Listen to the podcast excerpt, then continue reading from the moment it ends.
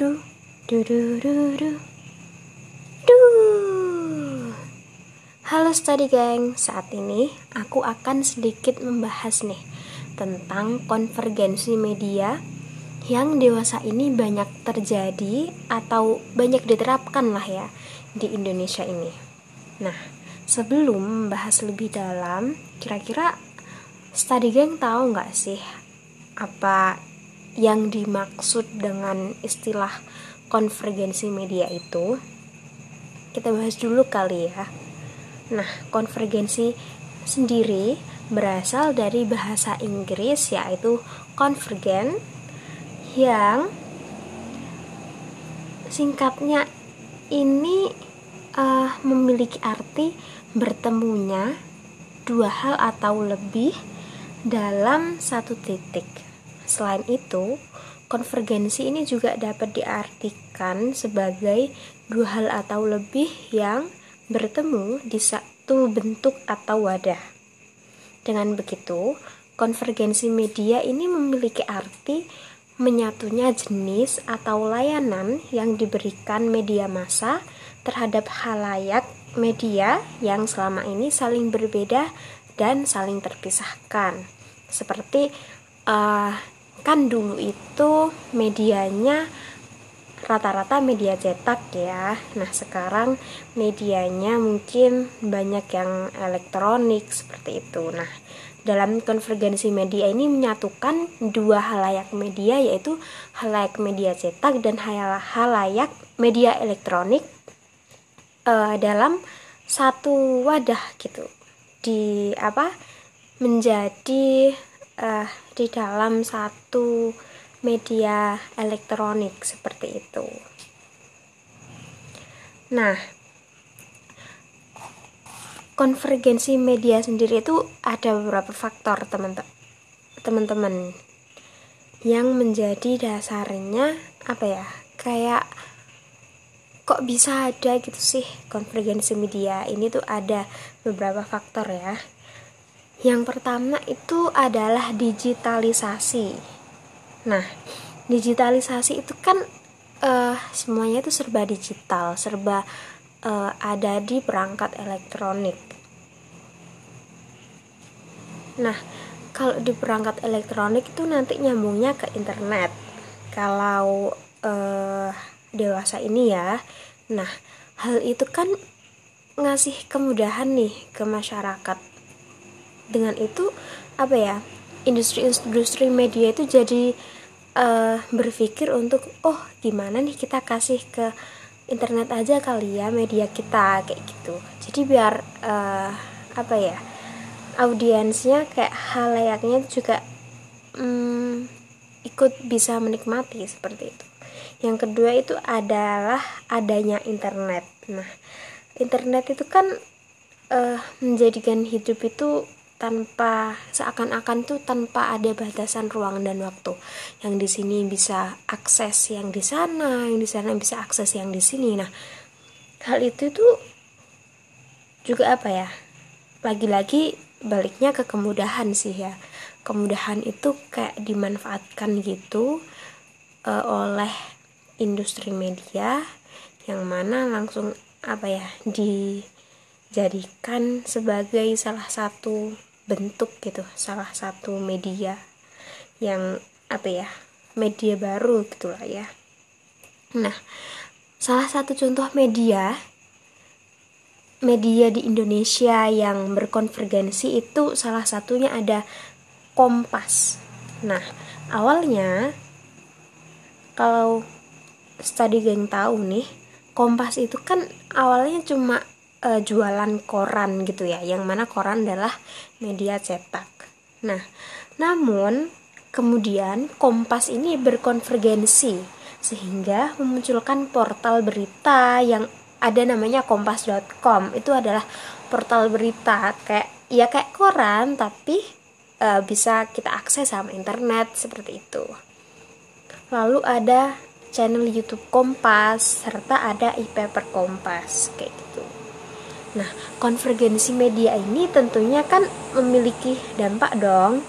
Tentunya ada dampak yang positif, ada yang dampak yang negatif. dampak positifnya itu ada uh, munculnya banyak sumber belajar kayak perpustakaan online lalu ada diskusi online juga kan yang bisa uh, bisa menjadi media kita lah buat belajar gitu ya lalu uh, mempermudah masyarakat dalam memperoleh informasi ini sudah jelas ya karena kan ya konvergensi media ini nggak jauh dari internet gitu yang mana uh, sangat gimana ya sekarang kan orang-orang itu banyak sekali ya udah jadi mayoritas lah orang-orang itu pakai internet kan ya. ya jadi semakin mudah aja orang-orang itu apa akses informasi kayak gitu ya lalu informasi itu bisa tersebar dengan cepat karena kan ya balik lagi internet kan kayak jadiin hidup manusia itu seakan-akan nih kayak nggak ada batasan ruang dan waktu gitu ya. Lalu ada nih dampak negatifnya. Salah satunya itu uh, hoax mudah tersebar. Nah ini nih yang yang sangat apa ya merajalela gitu ya dewasa ini kayak di zaman revolusi 4.0 ini sangat-sangat banyak sekali hoax-hoax yang tersebar ya. Salah satunya karena adanya konvergensi media yang memanfaatkan internet ini karena apa ya di sini orang-orang itu jadi oh ada informasi ini nih. Udah kayak mereka ngerasanya udah pasti bener gitu. Padahal kan ya nggak tentu juga gitu. Informasi juga harus juga harus di cross check juga kebenarannya kayak gitu kan. Lalu adanya lalu dampak negatifnya lagi itu adanya uh, kurang sosialisasi dengan masyarakat. Nah dengan konvergensi media ini kan uh, cenderung apa ya memakai internet memakai gadget gitu kan ya study gangs nah di sini kalau orang udah pakai gadget itu kan cenderungnya itu nggak akan peduli sama sekitar nggak akan peduli sama eh, orang-orang uh, yang ada di sampingnya gitu kan. Bahkan di sini tuh uh, sangat-sangat mengurangi sosialisasi seseorang di masyarakat kayak gitu yang mana ya hal ini sang, gimana ya? Ya nggak baik sih. Ya nggak baik lah ya. Nggak baik karena ya gimana pun kita kan ya harus tetap sosialisasi sama masyarakat kan. Lalu dampaknya yang terakhir itu ada kurangnya konsentrasi. Kalau uh, kita pakai gadget itu kan um, atau gimana ya? Kalau kita pakai gadget itu kan kadang aja ada ya kan orang yang kalau dipanggil lagi main gadget gitu udah nggak nggak bisa jawab gitu. Karena saking uh, dia konsentrasi di gadget tapi nggak konsentrasi sama eh, hal-hal uh, yang di sekitar kayak gitu. Jadi kayak uh, mungkin cenderung apa ya kayak cenderung mungkin kayak kehilangan fokus gitu ya.